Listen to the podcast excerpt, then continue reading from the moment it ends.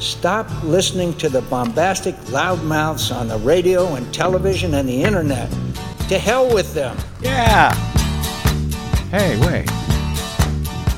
Um, Well, I don't know why I came here tonight. that's why. I got the feeling that something ain't right. Bombastic. I'm so scared in case I fall off my chair. And I'm wondering how I'll get down the stairs. Clowns to the left of me, jokers to the right. Here I am, stuck in the middle with you. Yep. Yes, I'm stuck From Pacifica. Radio in Los Angeles, this is the BradCast as heard on KPFK 90.7 FM in LA. In Oregon on 91.7 FM KYAQ on the Central Coast, 106.7 FM Queso in Cottage Grove. In Lancaster, Pennsylvania on 92.9 FM WLRI. In Maui, Hawaii on 88.5 FM KAKU. In Columbus, Ohio on WGRN 94.1 FM. In Palenville, New York on 102.9 FM WLPP. In Grand Rapids, Michigan on WPRR and Minneapolis, St. Paul's AM 950 KTNF. We're also heard streaming coast to coast and around the globe every day on the internets on the Progressive Voices channel, Netroots Radio, Indie Media Weekly, FYI Nation, NicoleSandler.com, Radio Free Brooklyn, GDPR Revolution 99, Deprogrammed Radio, Detour Talk, and Radio Sputnik. Blanketing Planet Earth five days a week. I'm Brad Friedman, your friendly, if confused, blogger, troublemaker, muckraker, all around swell fellow, says me from bradblog.com. Thank you for joining us today for another thrilling action packed adventure that we call the Bradcast. And, uh, well, I don't know if it's thrilling. It may be action packed, Desi Doyen. We'll or find it, out. you know, it could even be bombastic. It's uh, well, that goes without saying, doesn't it? Uh, boy, you know, I, I I mentioned how confused I am. You know, normally with with the madness. Uh, and and confusion and dysfunction that's going on in the U.S. Senate today, I, I might normally just sort of otherwise let things play out, cover it in detail on another day, if at all, yeah. because it's just kind of insane. It's Kind of, yeah. kind of insane partisan madness that I usually, you know, don't like playing along with. But given that we're talking about here the possibility of more than 32 million Americans losing their access to health care, it, it seems kind of important. Uh, I don't know. Uh, as insane and as dysfunctional and frankly as stupid as it all is, this one matters. This one is important. The GOP is essentially voting to harm millions of Americans. They're using the guise of, of pretending to be stopping harm to Americans. They know that's nonsense. They claim that's what the Affordable Care Act or Obamacare, if you prefer, they claim that's what it, what what that bill is doing, and they know it is not. It is the most Orwellian, black is white, up is down, war is peace dysfunction that I think I have ever seen play out in the U.S. government. I, I thought this was just me. Going to bed last night, I was confused as hell about how to cover what's going on. I woke up the same way today. Uh, I feel a little bit better in that it is not just me. Writing over at TPM this morning, David Kurtz said the Obamacare repeal effort is the most chaotic, rudderless, unsenate like piece of legislating since since the House revived its bill back in May. He says, but snark aside, the level of confusion and the lack of a real plan for getting the bill, which bill, nobody knows, through the Senate is probably unprecedented. At least nothing like it in recent memory. He says the emerging possibility now is that the Senate will pass the narrowest of repeal bills and punt the whole process to conference committee. What that means isn't entirely certain, but lacking the votes to pass much of anything at this point, Mitch McConnell, Senate Majority Leader, is trying to buy time and muddy the waters. Well, mission accomplished there, Mr. McConnell. Once he gets to conference committee, he said, uh, uh, David Kurtz writes, they can remake a bill in negotiations with the House and then give muscling reluctant senators into compliance another shot later. The the vote on the motion to proceed to debate on this bill today, some bill, nobody actually knew what bill they would actually be voting on when they voted for the motion to proceed to debate on that bill. That motion successfully received the bare minimum 50, 50 votes today. Um, with the tie broken by Vice President Mike Pence, who serves as the Senate president uh, in order to break ties. The only no votes in the Republican caucus came from Senators Susan Collins of Maine and Lisa Murkowski of Alaska. Many of the Republican senators who voted for the motion to proceed today said previously that they would never do so unless there was a plan to repeal and replace Obamacare in place that they could support. But after being muscled by Senate Majority Leader McConnell and Donald Trump, uh, a bunch of these senators did so anyway on Tuesday. That includes Republican senators who said previously they would not, like Senator Dean Heller of Nevada, Senator Ron Johnson of Wisconsin, who apparently was undecided up to the last minute. He held up. Uh, held up the vote, it seems, as his arm was being uh, reportedly twisted, uh, and several others. Arizona Senator John McCain, recently out of brain surgery after being diagnosed with an aggressive form of brain cancer, received special doctor's permission to fly across the country from Arizona, uh, where he was recuperating, to return to the Senate and cast his vote to proceed to debate. Before offering remarks that both celebrated the U.S. Senate and slammed the processes that have been uh, taken on by all, by everybody in, in this but certainly by his own Senate leadership to shut Democrats completely out of the debate. He also slammed uh, partisans on talk radio, forcing the Senate into the corner it has now backed itself into. Uh, he pointed out that Congress and the legislative branch is a uh, constitutionally co equal branch to the presidency. He claimed, at least, that he couldn't support any of the current versions of the bill and he called for compromise in the Senate to resolve this mess. Here's some of Senator John McCain's remarks today. That principled mindset and the service of our predecessors who possessed it come to mind when I hear the Senate referred to as the world's greatest deliberative body. I'm not sure we can claim that distinction with a straight face today. Our deliberations can still be important and useful, but I think we'd all agree they haven't been overburdened by greatness lately. And right now, they aren't producing much for the American people. Stop listening to the bombastic loudmouths on the radio and television and the internet. To hell with them.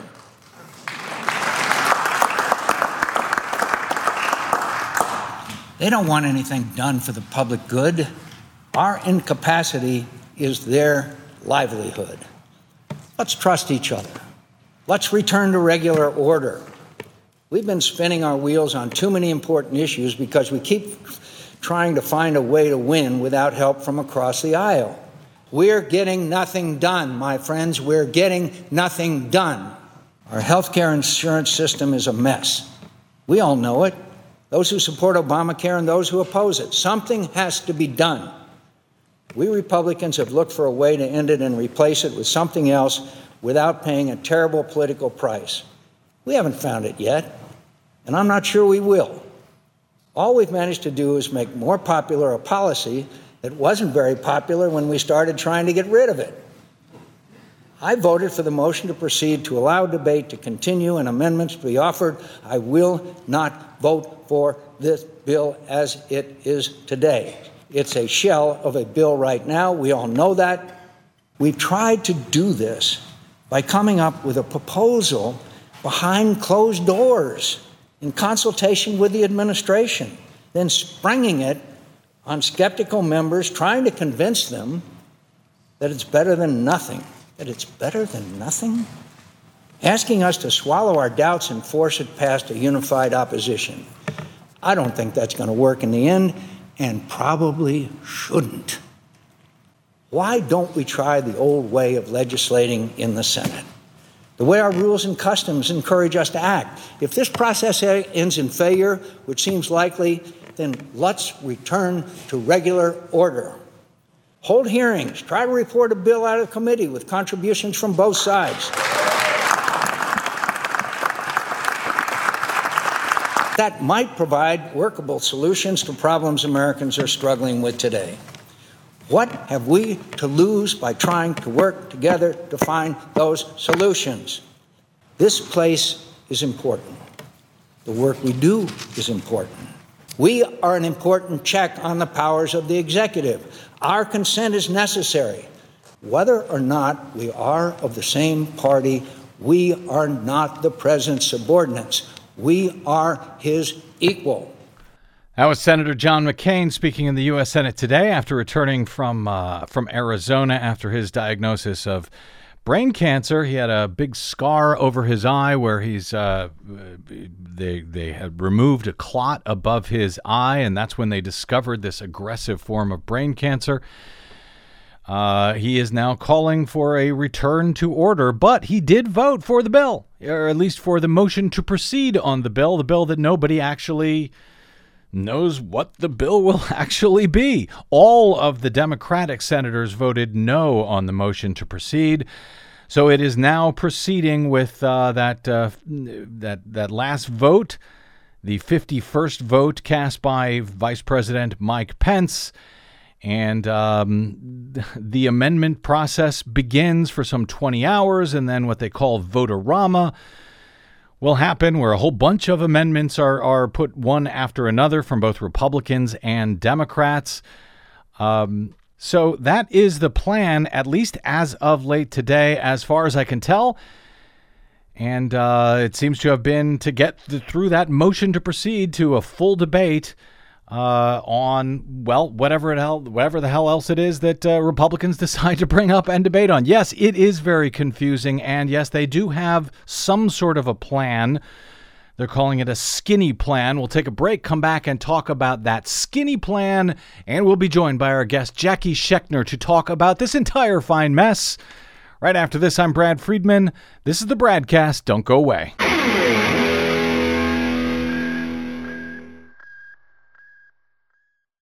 Hi, this is Desi Doyen from the Green News Report and the BradCast. What the public hears on the public airwaves matters. At the BradCast, we do our best to bring you accurate news and analysis on the issues that actually matter, and we do it all independently without corporate or political influence. But we can't do it without you, now more than ever. Please help us stay on your public airwaves by going to bradblog.com/donate to help keep us going. That's bradblog.com/donate and thanks.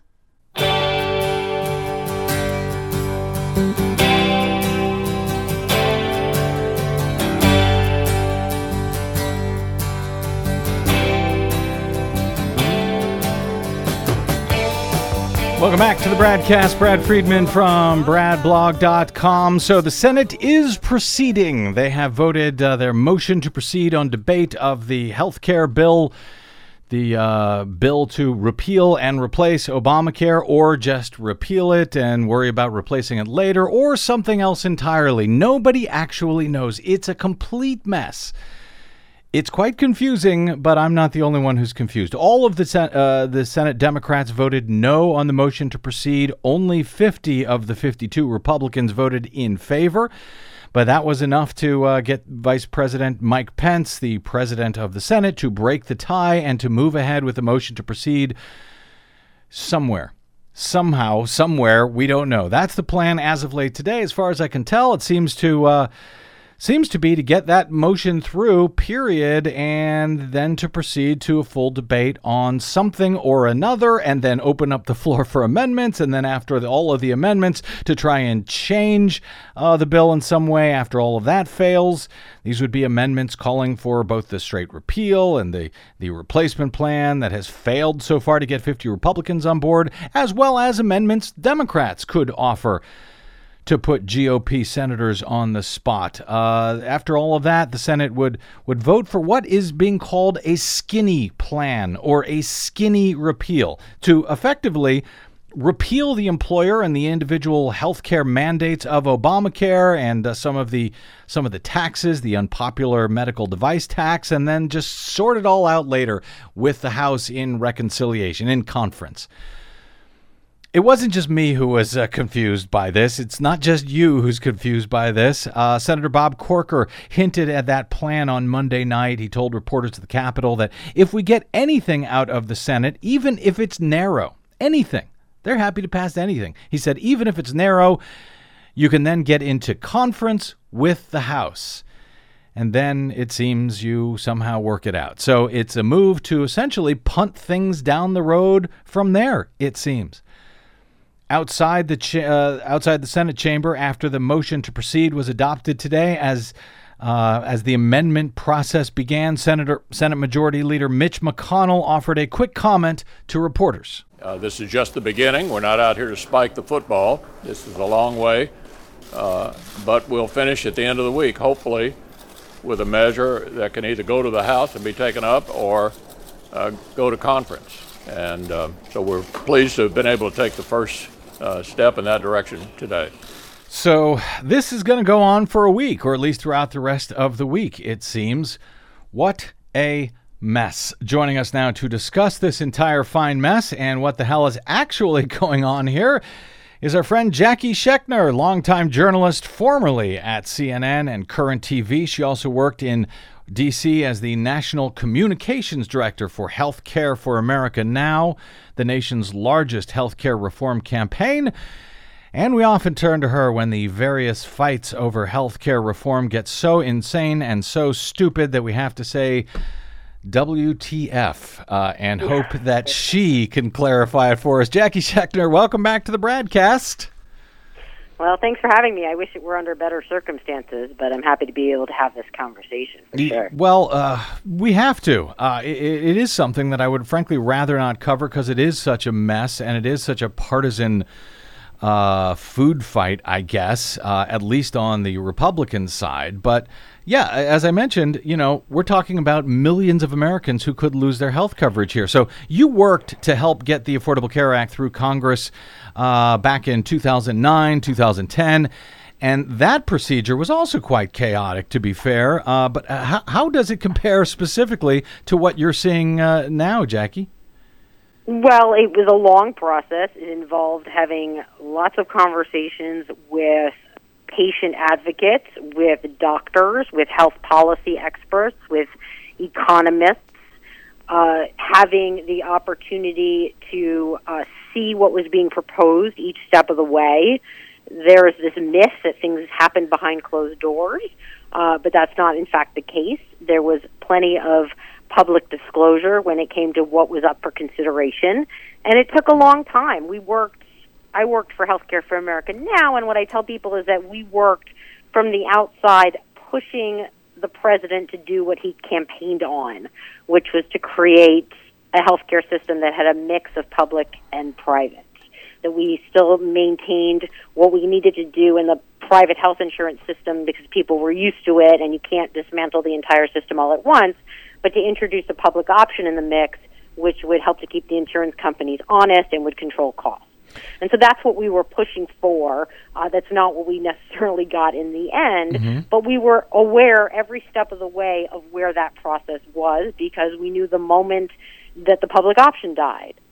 So these were not things that happened in any sort of secrecy, and they were. It was a very inclusive process. Now, Democrats did include Republicans. They didn't necessarily accept what Republicans were proposing because it was bad policy, but they were certainly invited to participate. So the myth that Republicans were excluded is just that. It's just a myth, and it's circulated as if it were at some point true, and it just isn't. And I remember specifically when President Obama held a day long summit, a bipartisan summit, yeah. to listen to what Republicans had to say and to address their concerns. This process, in contrast, happened extremely quickly. It happened behind closed doors, literally. It was 13 white men who wrote a bill without having a conversation with consumer advocates, with patient advocates, with doctors, with economists, with health policy experts, let alone Democrats. Hmm. And then they wonder why it's got something like 12% approval. Yeah. And and that's So- one one of the points that uh, drives me crazy. And this, even when uh, John McCain was talking, uh, sort of comparing this process. Hey, this is what the Democrats did. We shouldn't be doing this ourselves. The Democrats say what you like about them, but their process was really seems to me nothing like what we're seeing here. No, it wasn't even close. And that false equivalency is embarrassing because it's not at all what happened. And I think that it's really dangerous when partisanship mm-hmm. takes over policy. And that's what's happening here. This is about Trump getting a win. He has no idea what healthcare is, how the healthcare system works. Twice now he's confused it with life insurance. He has no clue. He says things like, we're going to get a spectacular plan, or you're going to have great health care at a lower cost. Well, that's actually inherently impossible because health insurance companies are in the business of making as much money as possible for their shareholders. Like, that's what they're actually required by law to do. So they're not going to offer you a really great health care plan at a lower cost. It's not a, a feasible business model for them. So President Obama, I mean, excuse me, President Trump is uh, promising something that's impossible for him to deliver. He has no clue how the healthcare system works, and it's about notching a win. And it's about Republicans being able to create some sort of campaign ad that says, We promised to repeal Obamacare, and we took that vote. But it's not about people's lives. It's not about the system and how it works. It's not about creating policy that's actually going to work for people on a day to day basis. And that's the part that's so terrible about this is that I actually care whether people live or die. the people who worked on healthcare reform actually care if people live or die. Yeah, imagine And I don't understand how you stand up and vote for a bill that's going to strip millions and millions of Americans of their access to quality, affordable health care. Well, and that, that is something that I have noticed in their rhetoric, not just with Republicans, but also with Trump, that they have dropped the part about better coverage and better access and a better deal for their health insurance coverage and their access to health care. They've completely dropped that. All they talk about now when they speak about it is about lower premiums, lower costs, lower deductibles. But of course, we all know from all the work that you've done and Brad has done in trying to talk about this that that lower cost means you get no coverage in exchange for it. Yeah, and they go on and on about lower deductibles. You can't have uh, health savings accounts with low, like health savings accounts are tied to high deductible plans. So you, you have one or the other, mm-hmm. right? You can't you can't advocate health savings accounts, which basically are tax shelters for rich people, because I don't know a lot of working class people who are putting extra money aside into a health savings account. Yeah, I mean, really, But who has forty to fifty thousand dollars for a kidney transplant test? You know, so Exactly right. So you're not you're not health savings accounts don't speak to the middle class or the working the working people of this country. But you can't go on and on about how health savings accounts are going to save you because they're tied to high deductible plans. So it just if you know anything about healthcare, you you know that it's a basic. Well, a- a- Premiums aren't going to come down unless you're offering people a band aid. I mean, there's no there's no real health coverage that's going to be offered to you for a lower premium. It doesn't make any sense. and that Right. seems That's to be not how healthcare economics work. And that seems to be part of uh, Ted Cruz's uh, gambit here, trying to, you know, we want to lower premiums. And so the way they're going to lower premiums, it seems, is by doing away with all of the requirements uh, for all, all health care plans under uh, under the Affordable Care Act. And hey, if you're not giving away, uh, you know, much care, yeah, you can sell it really cheaply and lower the premiums. D- uh, D- Donald Trump, your friend Jacki, uh, speaking at the White House today in a um, uh, a joint press conference, I think with the president of Libya. Uh, said uh, we passed it without while he he hailed John McCain as a hero, uh, a very brave man for coming out for the vo- vote. He said we passed it without one Democrat vote. He said it was very sad that two Republican senators, Collins and Murkowski, opposed the motion to proceed, and he called health care, quote, always difficult, a very, very complex and difficult task, but it's something I actually know quite a bit about, he said. Uh, and then he said, I want to congratulate the American people because we're going to give you great health care. That's it. I don't know if you saw those Yeah. remarks. Um, Oh yeah, no, I, I I think he said spectacular at one point. Uh, yeah, I mean he again for the second time in that New York Times interview. He did it once before. He confused health insurance with life insurance, and he said something about you pay twelve dollars, and then when you're seventy, you get a great plan. I, I, I, this man knows nothing. He's not intellectually curious. You'd think that after the first time he made that mistake, that somebody on his team would make the corrections so that he didn't embarrass himself again. Uh, but no such luck. He's he's he's a moron. He's not intellectually curious. He's not interested in learning anything about anything that has to do with how the mechanics of this country work, how our healthcare system operates, the day-to-day lives of everyday working Americans. I mean, I, I, I really, I'm at the point where I'm over mincing words, and I made the mistake a little bit earlier of calling him President Trump. It's hard for me to say those two words together. I, he's, he's an embarrassment. He's an embarrassment internationally. He is an embarrassment domestically, and he's going to leave us in shambles if the Republicans don't grow a spine and stand up to him. Well, uh, how does do you know enough about because uh, when the Affordable Care Act passed uh, in 2010, uh, part of it was was passed through this same sort of budget reconciliation where they only needed 50 votes instead of the 60 votes that would normally be required to overcome a filibuster. Now that could only be done. This is the so-called Byrd rule, uh, and and it, it's only is supposed to only apply to things that either uh, lower the deficit or somehow raise revenue uh, to allow the Senate to pass a bill with that bare 51 majority uh, uh, of votes. But the Senate parliamentarian has already come out and said a whole host of things, like 10 different provisions in the Republican plan, uh, or I should say plans, uh, mm-hmm. w- would violate the Byrd rule and would not be allowed to pass via reconciliation. You know, things like um, uh, I think doing away with the uh, with the uh, individual mandate and so forth, and things like cutting Planned Parenthood funding. That would not mm-hmm. meet the Byrd rule. How do do you have any idea how Republicans can move ahead? With uh, any kind of vote that includes those measures in there that are not supposed to be allowed in this sort of a vote? Yeah, I don't I don't know how they move forward unless they take bits and pieces of the things that are being considered and try to stitch them together to get around uh, those potential pitfalls. Mm-hmm. But that's where we are at this point. We don't know what it is they're going to put up to vote on.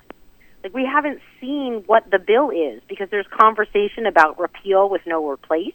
There's conversations about repeal and replace, which plenty of senators have said they can in good faith vote for. Uh, there's conversation about repeal and replace with this skinny plan you're talking about. Mm-hmm. Uh, the Cruz Amendment involves somehow. So I don't know. I mean, I I would imagine that what they'll try to do is somehow maneuver the process is to get around the parliamentarians' concerns.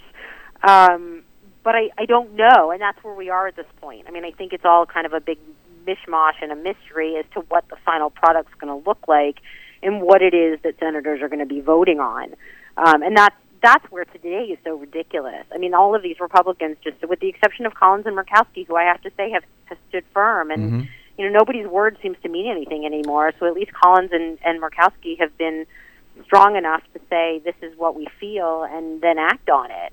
But to stand up and say let's go to debate over God knows what is probably the most cowardly thing I've ever seen. After I mean, there's no there's no there's no standing up on this, and it's it's amazing. After the uh, motion to proceed uh, to debate today, after that vote, Senator John Thune, who's the uh, third highest in the Senate uh, Republican Senate leadership, repeated once again that quote Obamacare is in a death spiral.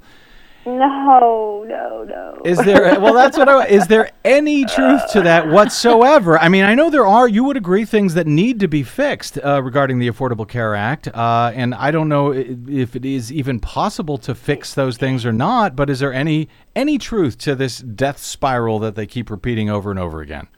I mean, it's at the risk of being murdered but it's not in a death spiral of its own accord. It's it's been working. The the problem is that it's been sabotaged along the way. Mm-hmm. You know, there are yes, there are counties that don't have access to insurers in the marketplace. But you know what? If the state legislators were working with the government and and working to try to make it happen, they could fix it. For example, in Washington, there was I think it was one or two counties that didn't have any insurers, and legislators in Washington found insurance companies willing to participate, and they made it happen.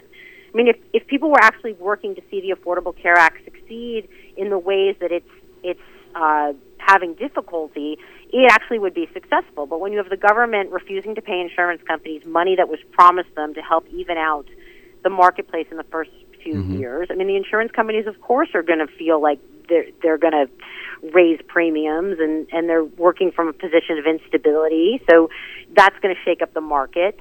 Uh, you've got you've got all sorts of uh, ways that Republican lawmakers are attempting to sabotage the Affordable Care Act so they can run on repeal. I mean, it's it's not dying of its own accord, and there are ways to fix it. Put a public option in there that'll certainly help to fix it. It'll give all of these counties where people say they don't have where they don't have health insurance options something to buy into.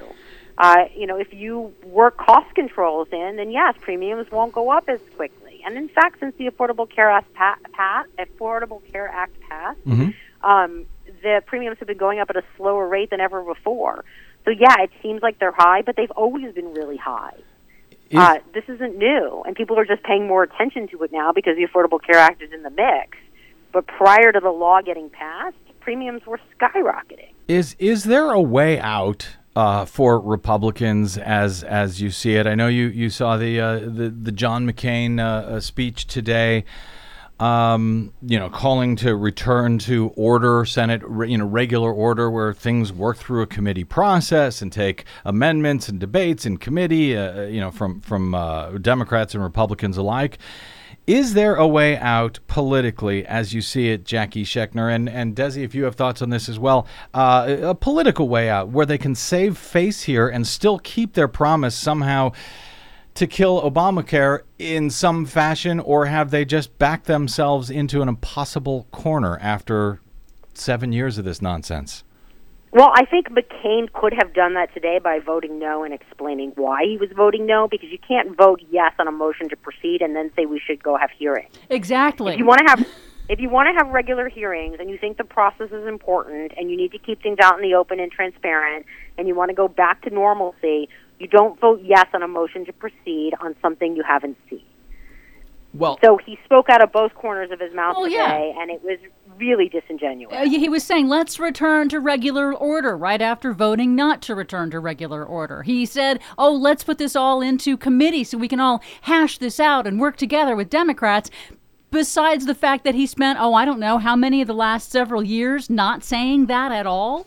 Uh, it, it- to me, it's it's the, the height of hypocrisy, and I think that the Republicans are pushing through an incredibly cynical plan that is really geared toward just getting the tax cuts for their donors mm-hmm. and you know mm-hmm. repealing Obamacare. I'm sorry, repealing the Affordable Care Act because Jacki that, hates when you call I it know, Obamacare. know. She hates because that is their Moby Dick. That is their white whale. They will take it down no matter what they have to. Now, yeah, I think they've painted themselves into a corner, but I think it's because they wanted to. They want to repeal Medicaid. They want to take all this mm-hmm. away from as many Americans as they can because they're ideologically opposed to it. And the ones who aren't, the Republicans who aren't ideologi- ideologically opposed to it, don't care enough to stand up. Yeah, I mean that's what's going to happen is that they're going to go ahead and get this out of the way, for lack of a better term, because that's what they've been saying, right? Let's just get this done. Let's get it out of the way.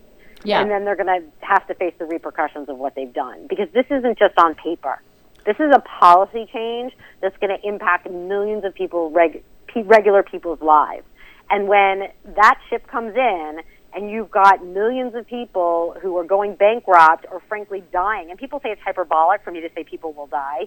It's not hyperbolic. People will die. Like Yeah. people will not go to the doctor because they can't afford to go to the doctor. They will not go to the emergency room because they can't afford the bills. If they do go to the emergency room and they get care, they will get bankrupt by that, that medical care because they won't be able to afford it. It's going to throw our system into a spiral because you're going to have a ton of uncompensated care that you have to somehow compensate for. That's going to jack up premiums for the people who are still paying private health insurance costs. I mean, you're going to really disrupt the system, and they're going to see the repercussions of that. So for them to say, let's just get it over with, like, this is just the beginning of the nightmare for Republicans if they let this happen. I've got just a, a few minutes here, uh, Jacki. I want to ask you about uh, two points. I want to ask you uh, some some stuff about Democrats in a second, but I want to get your thought on this. Uh, Alice Ollstein over at TPM is reporting that a new front has opened up in the Republicans' war on the Congressional Budget Office. That's the nonpartisan agency that uh, is run by a conservative Republican appointee and that crunches the number on major numbers on major legislation like the uh, uh, the Affordable Care Act and the replacements for it. Republicans are furious that the CBO keeps coming out with these numbers that 22 million will lose their health care, 32 million will lose their health care depending on, you know, which version they're talking about. And so now they're basically talking about stripping the CBO of $15 bil- million in funding and firing 89 of its staff members and instead of having the CBO put out a score, an analysis for uh, these bills. Instead, um, this was uh, Mark Meadows, the uh, Freedom Caucus chair, Mark Meadows from North Carolina, said uh, they ought to CBO ought to just be aggregators. We ought to take a score from Heritage Foundation, from Oh, God. AEI, from Brookings, from the Urban Institute, bring them together for a composite score. And that would represent a wide swath uh, of, of their abilities. We think that's a pragmatic way to rely on the private sector and let Congress rely on a score that is accurate. They say the CBO is not accurate. We should just aggregate everyone else's score. Uh, uh, score. Your thoughts on that, Jacki Schechner? Yeah, well, they're taking a page out of the Donald Trump playbook. The CBO is perfectly fine when it benefits them, but it's total disaster when it's something that comes out against what they're fighting for. Um, I, you know, I, I, I don't, I don't have any words because we're we're heading quickly into an authoritarian regime at this point. Like if you're taking away the money that funds independent analyses and agencies, if you're trying to get rid of government as we know it and the systems of checks and balances as we know it, I mean, I don't, I don't know what's at the other end of this. It's dangerous and it's dark, um, and it's terrifying. And you start to attack the institutions that add even the slightest levels of autonomy and uh, nonpartisanship. I, you know, I, I don't know what the end goal is other than to try to create some sort of authoritarian regime. It, it's it's terrifying. It really is. I, and I I don't say that lightly, but I just it, it it's stripping government uh, to the point where it can't function as anything uh, but this kind of one party uh, totalitarian existence. It, it's it's frightening. Well, we always have Democrats to uh, to to fight Right. back and to uh, That take care of things, and and in fact, the Democrats rolled out their the beginning of their 2018 strategy uh, this week with a uh, w- well, a what they're describing as a populist program and a slogan that they call quote a better deal. They're promising a How job. did you know to ask me about this? Uh, they are promising a jobs program, uh, uh, ending uh, corporate mega mergers. Minority Chuck, uh, Minority Leader Chuck Schumer said on one of the Sunday shows this week that uh, things like single payer and a Medicare buy-in or Medicare for those uh, 55 and older is all on the table. Single payer is on the table, Jacki Schechner. Do you get the sense that Democrats are finally responding to demands from their base, or are they still not getting it? They're still not getting it. I mean, I you know, look, Republicans ran on seven years of hating Obama mm-hmm. and anger and outrage, and they turned out people at the polls, right? And they they they fought, and people liked that fight. And Democrats somehow think that not having an economic message is what killed them. Like that's not how it works, and that's not what killed them. Like coming out now and being soft and like all kumbaya and holding hands is not going to get them the win. People want Democrats to be tough. People want Democrats to fight for what's right. People want Democrats to, to be strong in opposing the Trump agenda. Like that's what we need right now. We need we need a party of people who are strong enough to stand up and say none of this. And I think rolling out and like people aren't paying attention to the details. They don't want to see a white paper on your economic policy. Like Right. this is not where it is. It's not how people pay attention. They elected a reality TV host for God's sake. Like they're just not interested in in your 10-point economic plan. Like I just think the Democratic Party is missing the messaging boat. What what ought they be doing? What ought their message uh, be at this point, as you see it, Jack? we're not going to stand for this. This is not our country. We're going to fight every step of the way.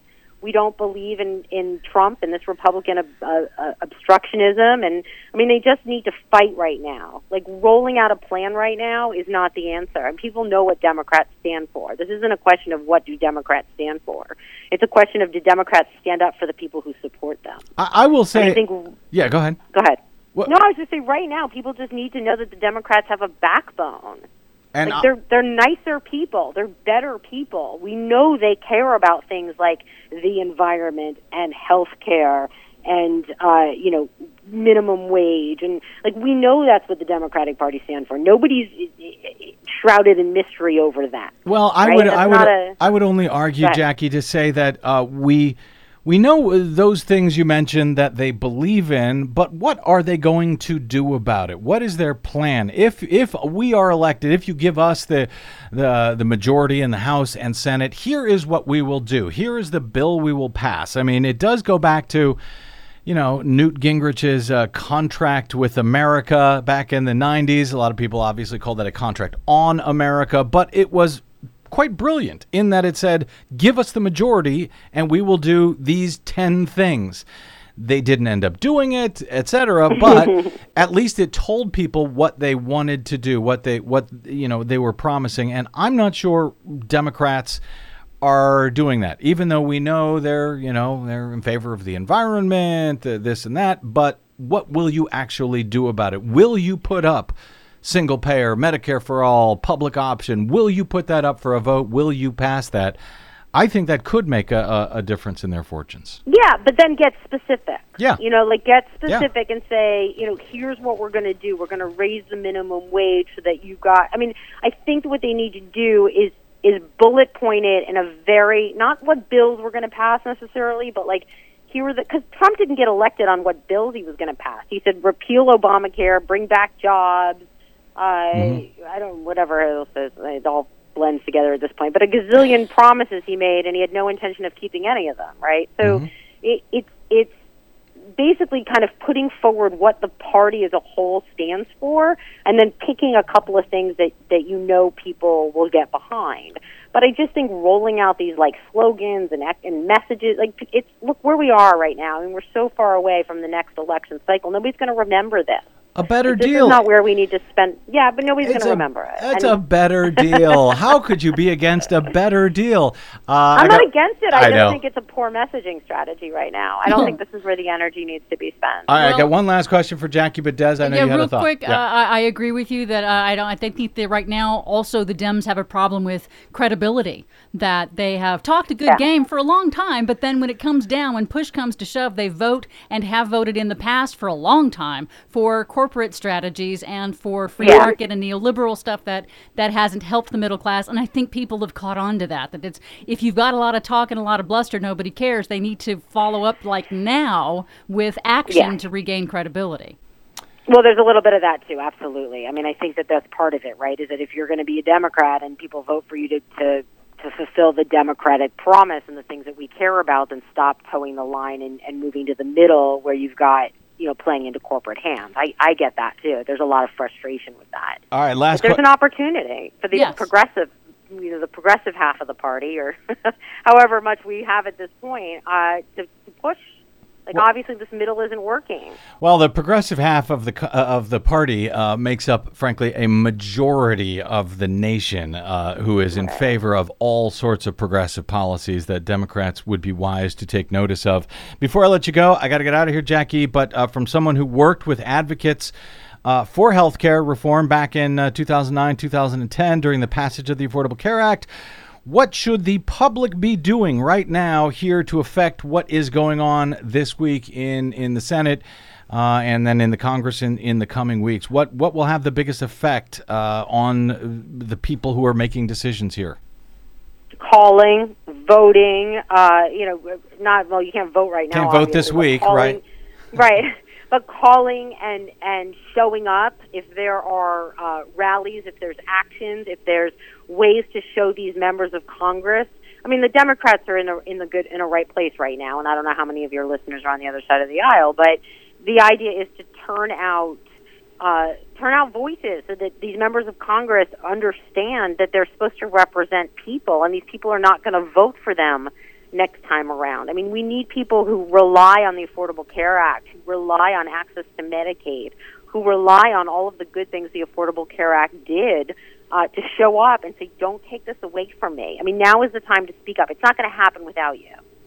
So, especially if you're in a red state, you need to show up and you need to turn out and you need to make your voice heard. Jacki Schechner, you can and should follow her on the Twitters at Jacki Schechner, where she is, uh, uh, well, been on, on fire and furious of late for some reason. I don't know why. Jacki, uh, really appreciate you uh, making some sense of this for us today because uh, it's confusing as hell, and I'm glad to know I'm not the only one here who is mystified by what the hell is going on. I will always do the best I can. Th- you're awesome. Thanks, Jacki. My pleasure, guys. Okay, that's not the only insane thing that's going on in Washington D.C. today. You, Wait, you there's would, more? Yeah, you would think that would be enough, Oy. and it is enough, more than enough for me. But no, that's apparently not enough for for our president. So, uh, quick break, and we're back with some more insanity right here on the BradCast. I'm Brad Friedman. Don't go away.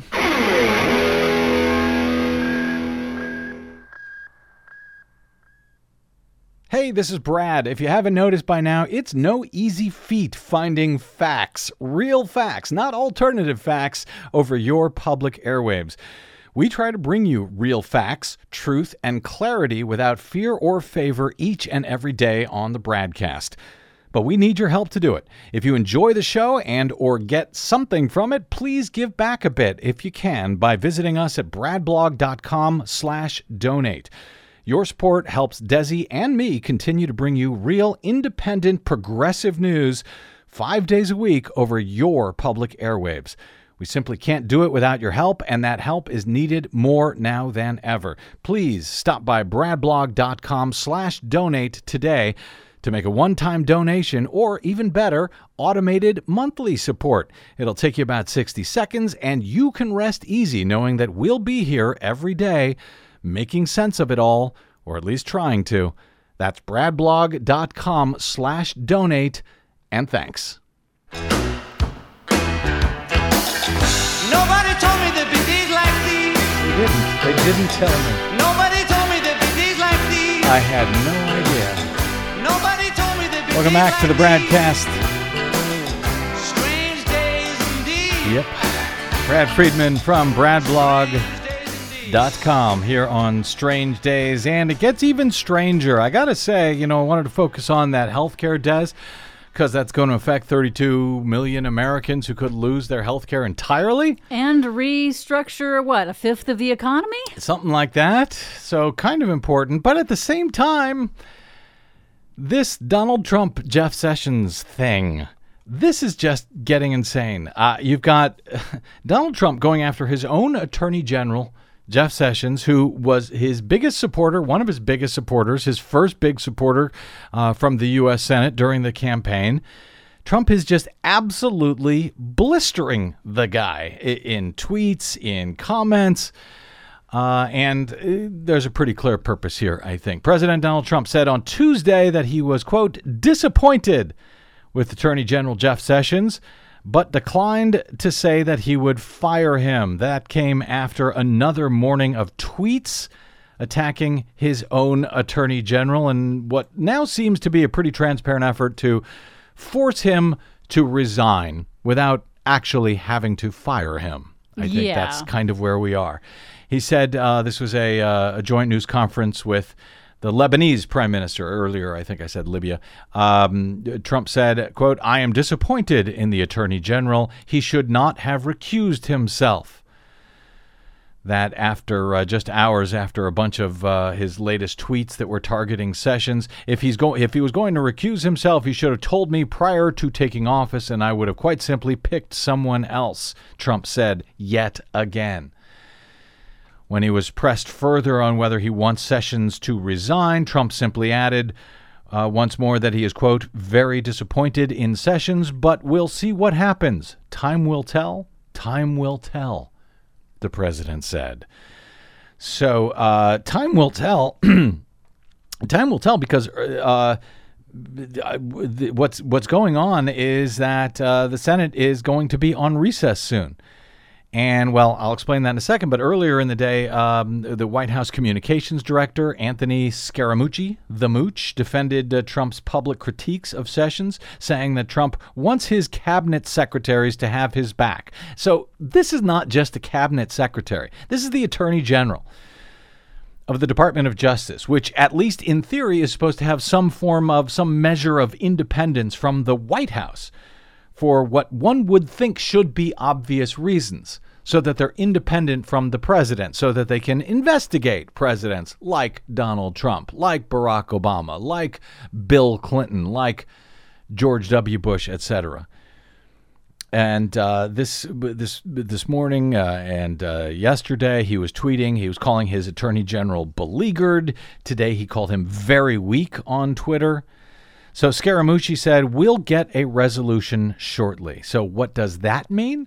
Well, one thing that it could mean is that the Senate is supposed to go into recess in mid August, at which time Trump could both fire Jeff Sessions and immediately replace him with a recess appointment who would not have to go through Senate confirmation, would not have to be asked, hey, if we confirm you, uh, will you promise not to fire the special counsel, Robert Mueller, who's investigating Team Trump?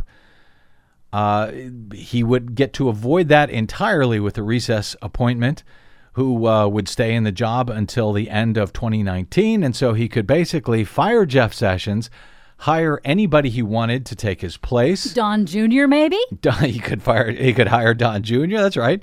Uh, someone who he knew, anyone who he knew, would then go and fire the special counsel. Now that can only work if Mitch McConnell um, does not keep the session nominally open during the August recess. That's what he did when Obama was in office to prevent Obama from making any recess appointments. So McConnell, if he wanted to, if he wanted to take a page from, well, from John McCain earlier, who was, you know, saying, hey, we are not subordinate to the president. Congress is a co equal branch with the executive branch.